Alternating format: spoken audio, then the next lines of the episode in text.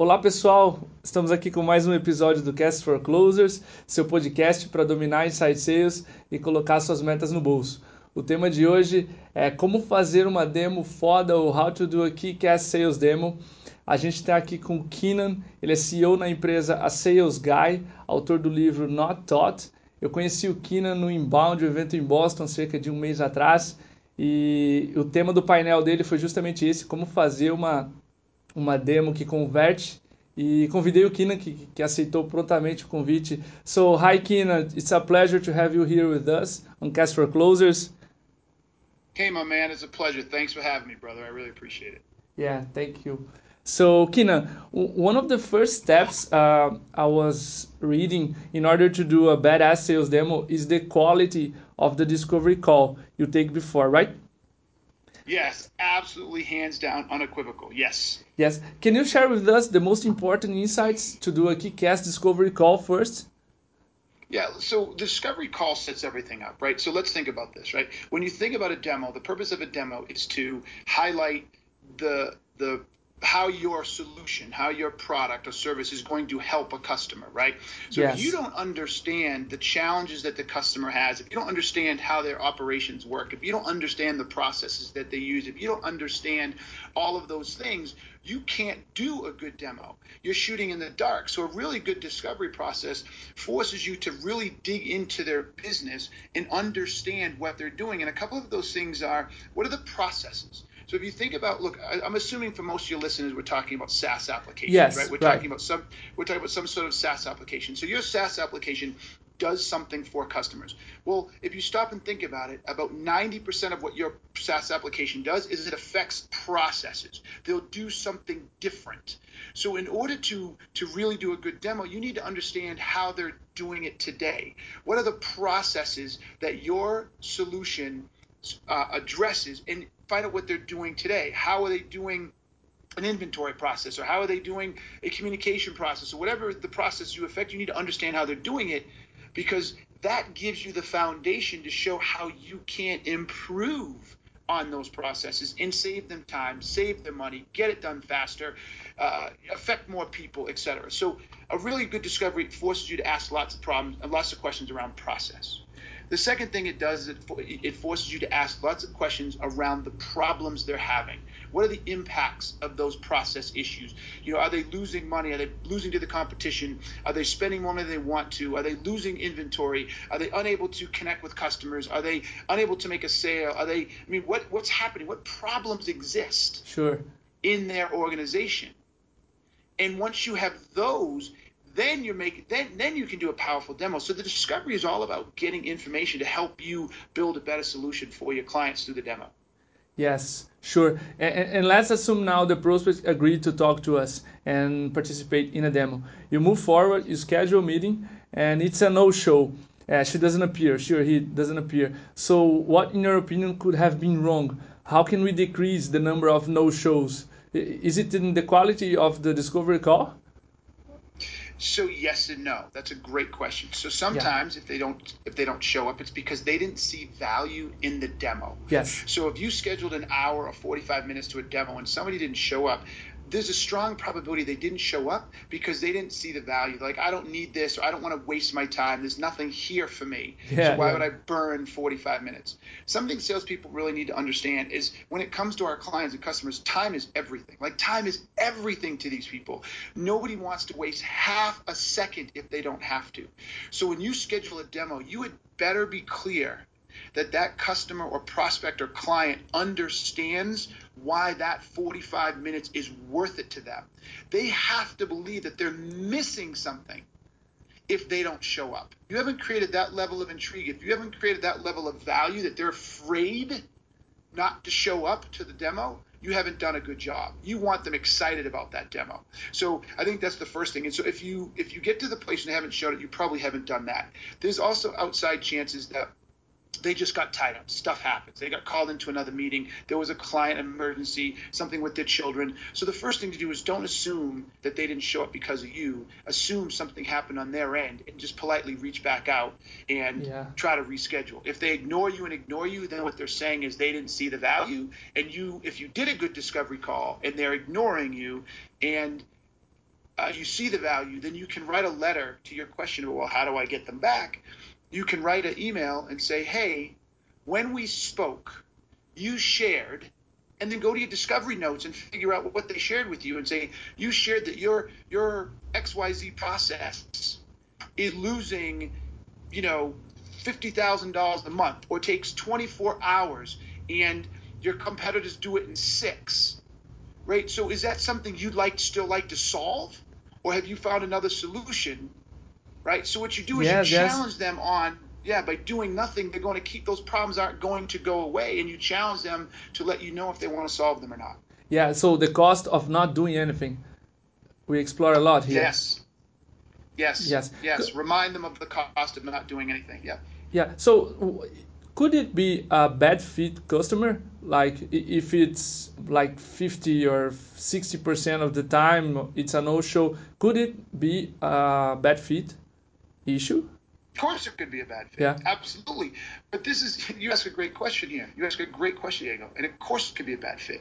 But this is what i tell salespeople and listen closely people because most sales folks don't get this. Yes. really really good salespeople know it's a bad fit before the customer realizes it's a bad fit. So as you're doing the discovery call, the discovery call is as much for you to determine how strong your solution is as it is for the customer. Yeah, sure. Right? That's what it's all about. So if you get to a place where you don't think it's a good it's a bad fit for the customer, then you shouldn't have even scheduled the demo. Right? If you realize that look, I can't deli- I can't help them with the problems they have or how I can help would be really small, then don't schedule the demo.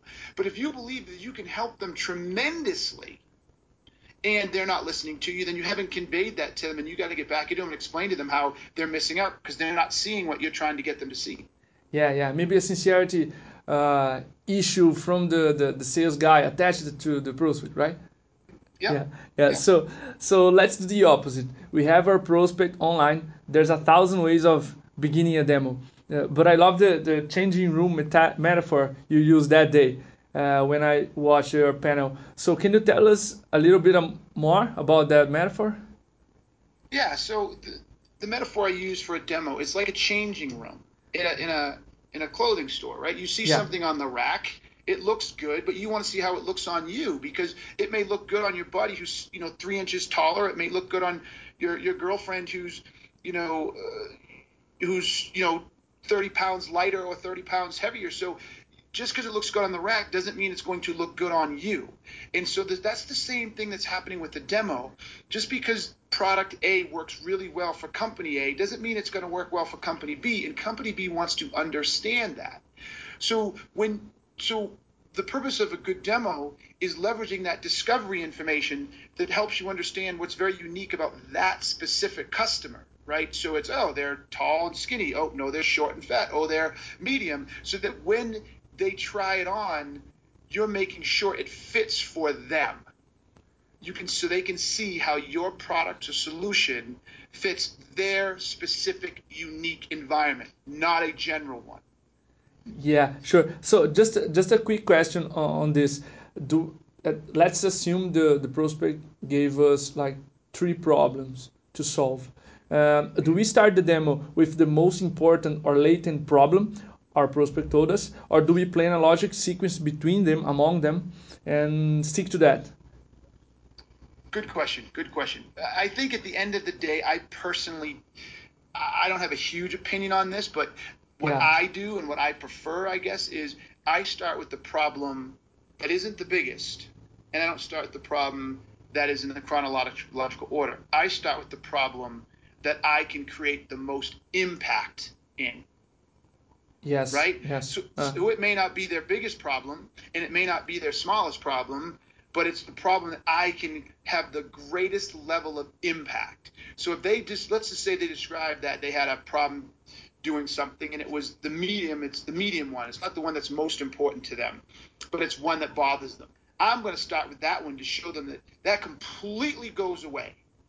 Right? Yes. Yes. Let's just say they have a problem with with mo- I'm making this up, but moving inventory through the warehouse, and it takes them two days in you know in in uh, 200 man hours because it takes five guys two days, right? And they're yes. losing tons of money, and packages get shipped out late. And I know that I have a new system that can get that done in 20 minutes. I'm going to show that first, even though that's not their biggest problem. The mere fact that I can save them, you know, 200 man hours in 20 minutes, you damn straight yes. I'm going to show that one first because yeah. they're going to be like, oh my god, oh my god, oh my god, and that sets them up for the next one. And then maybe there's one I can't address, or I'm only you know a little bit able to solve. So when I get to that last, I'm like, in this other one, we can solve it. It's not our strength. We would do it this way. It would improve this way. But they're so bought in on the, all the other great stuff I solved for them that they're like, okay, we can work around that. Yeah, it's like you gain their attention, their attention first, and then you show us another problems less important problems. Yeah. Right? Or problems that I can't solve as much. Remember, it's to me, it's not about how important the problem is. It, it's how I categorize it, but how well I can solve the problem. My solution fit. Yeah, uh, I think the next question you just answered. So uh, let us, let us say the, the, the demo went okay. Uh, how would you move from one problem to another? You said you would be you would attack the first, uh, the most important problem, not maybe not the biggest, and then move th- through the others, right? Yeah, so I think before we move to the next um, problem, you have to make sure that the customer is with you. Yeah, so what I call that is anchoring.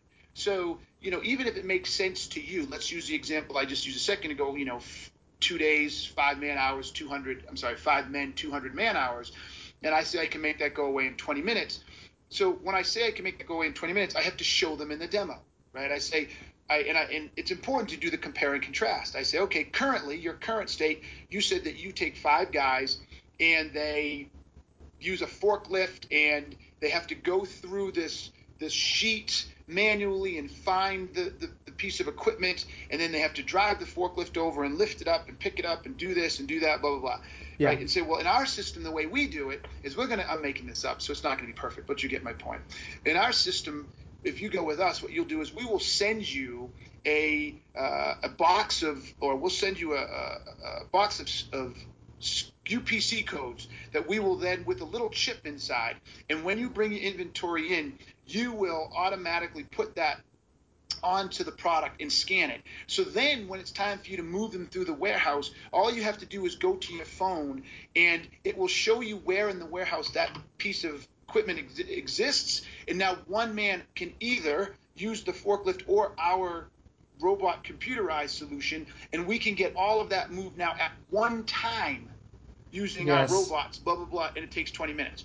So so what I've done is I talked about how you do it today, then I talk about how we're going to do it tomorrow, and then at the end of it I say, can you see how that will help you? Can you see how that will save you money? Can you see this being a viable solution to the problem you described? That's called anchoring. And then you sit back and wait. Yeah, yeah, yeah. Powerful validation from the client, even with a yes, right? Yes. You want them to say yes. You sit back and you wait for them to say, yes, I can see how that would help. That would be a tremendous value. Or they might come back and say, yes, I can see how it would help but, and then you yeah. listen very closely for the but. Yes, and then explore right? another problem or another sales objection. Yep, yep, yep, exactly. So you don't ever, ever, ever go on to another feature or to show them something else until you have anchored them in your solution and you've addressed it. Yeah, yeah. I'm, I'm not sure if, if it was you that was using the, the metaphor like doing a demo for Windows and showing every feature to the customers. So you validate one before moving to, to another, right? Yes, it was me. What I said is you don't ever want to do more than the six feature demo. Never do show more than six features, right? Yeah. You can show multiple, you can show sub features of a feature, right? People right. at the time. So that's why the discovery is so important. You want to find the three, four, five, maybe six features that your product or service has that can fix or address the challenges and problems you identified in the discovery process, and that's all you show. You don't you don't try to show everything. Yeah, very very very interesting. Uh, another thing uh, it, it, caught my attention. Uh, what you told us about making the prospect see herself in a powerful future state, and that's almost obvious and brilliant at the same time. Can you give us some examples of that powerful future state in the like end of the demo? Yeah, so so I, I like to do it. It's sort of similar to what we just talked about before when we talked about the current state, future state with the the inventory, right? Yeah. When I get the customer, I want to do that along the way. So when I get the customer to say yes, I can see that would help. Then you start getting to to to buy into the end end future state. So oh, this would help and it would save you. How much money would that save you if you didn't have to pay all of those? Um, five workers. Uh, all those five workers in the 200 hours. Oh, that would save us about ten thousand dollars a a month or ten thousand dollars a week because we have to do this once a week. So that's going to save us fifty thousand dollars a month. So that's going to save us about two. Wait, fifty thousand. It's going to save us about a half million dollars a year. And then you say, oh, so what would you do with that half million dollar savings? Right. Yes. Yes. Um, so so then you do that, and then you go to the next feature and you whatever that feature is and you show them you anchor them in that and you say and how would that benefit your organization can you see that providing value and then they say yes and then as you get to the end what you begin to do is you begin to validate the future state that they originally wanted when they came to you so you can start saying so can you see or do you understand now that by going with you know, Keenan inventory, you're going to have a lot more money to spend on uh, additional product investment. You're going to be able to be more competitive with your customers. Um, I mean, more competitive with your competition, and in some cases, yeah. you're going to have be ahead of them, which is going to win you more deals. So now you're not going to lose some deals like you've lost in the past because of shipping times. And so I just start articulating what the new world is going to look like once they put our system in. Yes, makes sense. Yeah. So and that's the future state. That's the future state versus the current state. And it's the idea is don't you want to come here to the future state and get out of this current state? This current state stinks. Why would you want to stay there? Yeah, yeah, sure. So so let's talk about uh, closing a demo. How do we wrap it all up in order to generate an advance and not like uh, let's keep in touch kind of thing uh, for you? Mm-hmm. So what, what, the key you you wrap the whole demo up like you wrap up each feature, right? It, it's the same concept. Yes. Once you're done with the demo, you come back to it and say, okay, is there any other features or issues you'd like me to address? I think we've hit them all. So what you do is you you come back and you say, you told me these are your problems. I think we've hit them all. Is there something I'm missing, or are there additional questions? And of course there will be, and you go through those. But once they finally say no, I think we're all set. That's where you come back and you try to close on the future vision and you say, can you see how this would, you know, or how this meets the needs or the challenges you have today and how this will create this type of environment? And if they say yes, then what you do is you move into the sale. You say, so understanding that, then what are your recommendations for next steps and how do we move forward in making this happen? How do we bring this to reality? How do we, what are the next steps in you making the decision to make this work? Yeah. Right. And what you, Yes. And what you want to do there, the objective, regardless of the question, is you want to understand their decision process now. That once you get them to buy into the idea that the solution is something they want, your next objective is to understand the buying process. Okay, so you want this, or you think you want, or you think it'll solve your problem. Then how are you going to decide? Right? Yeah, well, I need sense. to talk to these people. I want you to do a demo for these people. We need to check budget. Um, we need to. We're looking at additional vendors, and once we look at vendors, we'll do this. Like you need to understand what their decision criteria is and their decision process is, and then once you do that, you insert yourself in the decision process. Yeah, yeah, it makes total sense because you have like to gain uh, his or her permission to know the buying process, not before doing the demo, but after, right? Yes, after because you have to you have to show them and demonstrate that you have a viable solution that meets the specific needs and objectives that they have laid out, and if, and that's the whole point of a demo, right? Right, right. Yeah, but once you've come to terms that you have done that, and they agree with you that yes, this meets our needs, this can deliver what we want it to deliver, then you move into the sale. Right now, the sale is okay what is your process? How are you going to decide who's involved in the process? Yes. Uh, how are you going to compare to the competition? What elements or what decision criteria are most important to you? Um, you know, you know, when do you want this in? How does implementation affect things? Like, so you want to understand all of that stuff, and it's going to take time. But if you get them to at least give you a, a an outline, then you can insert yourself by saying, okay, fantastic. Based on that, it seems that we should probably reconnect next week or in three days or in two weeks to discuss or to address or to evaluate this and make them say yes or no. Yes, yeah, great examples of of questions to, to close the demo. And, Keenan, uh, I would like to give you some, some room, some space now for final thoughts to your audience. And please feel, feel free to approach any subject here.